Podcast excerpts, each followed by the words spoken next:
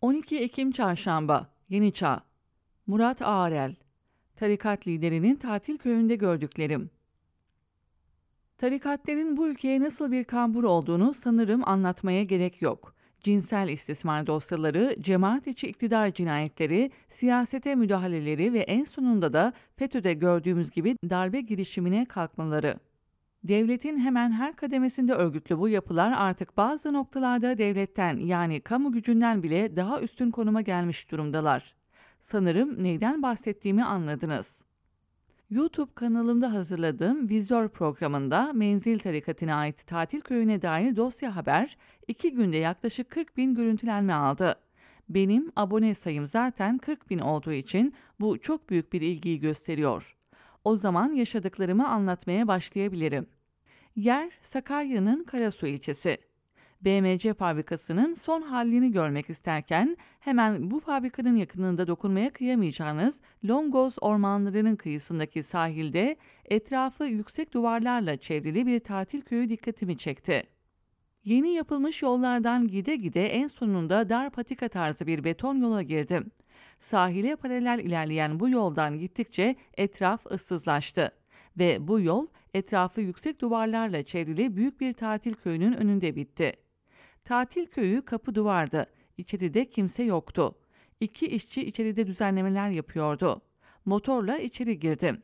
Git git bitmeyen yer sahile kadar uzanıyordu. Kime ait, kim yapmış, nasıl izin verilmiş sorularına cevap ararken tesiste bulunan işçilerle konuştum.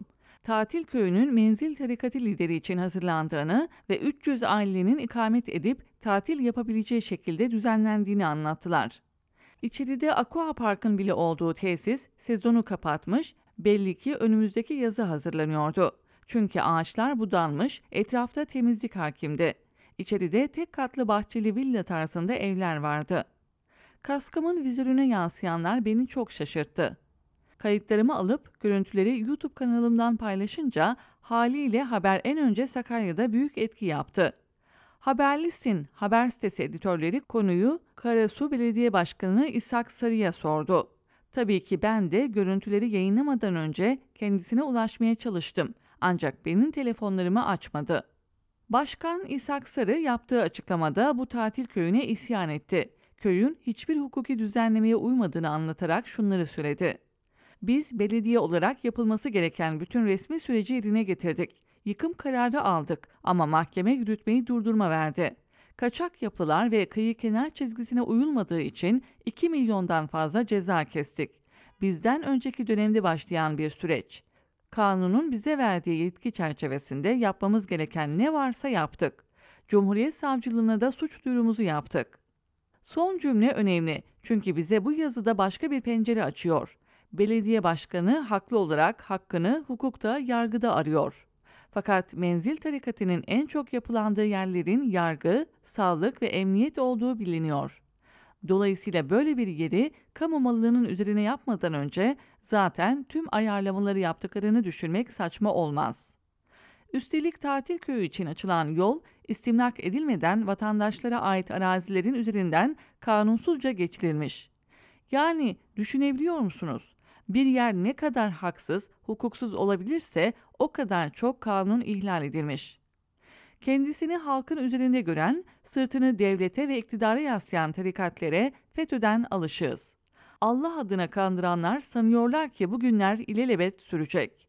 Yoksul Anadolu halkını sömüren, onların bağışlarıyla padişah, Şeyhülislam mantığıyla kendilerine lüks tatil köyü yaptıranlar elbet bir gün hesap verecek. İnsanları Hazreti Muhammed'in bir lokma bir hırka İslam inancıyla kandırıp kendileri lüks içerisinde yaşayanlar elbette gün gelecek adalet önünde yargıya hesap verecek.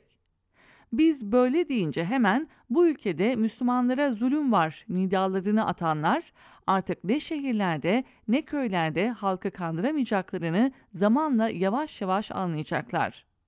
Müslümanlığın sömürü aracı olarak kullanılmasına önce Müslümanlar karşı gelecek. Hemen hemen her ilde kendisine mürit bulan bu yapılar elbette çözülecek. Bu tatil köyünün peşini bırakmayacağım. Aksine bu yayından sonra diğer illerdeki tesislerine ilişkinde birçok bilgi geldi. Hepsini hem kas kameramla kayda alacağım hem de net görüntülerle kamuoyuna açıklayacağım. Yok öyle milletin sırtında saltanat sürmek. Gazetecilik her şeyden önce kamu yararı için var. Kamu yararıysa her zaman yoksullar için gözetilir.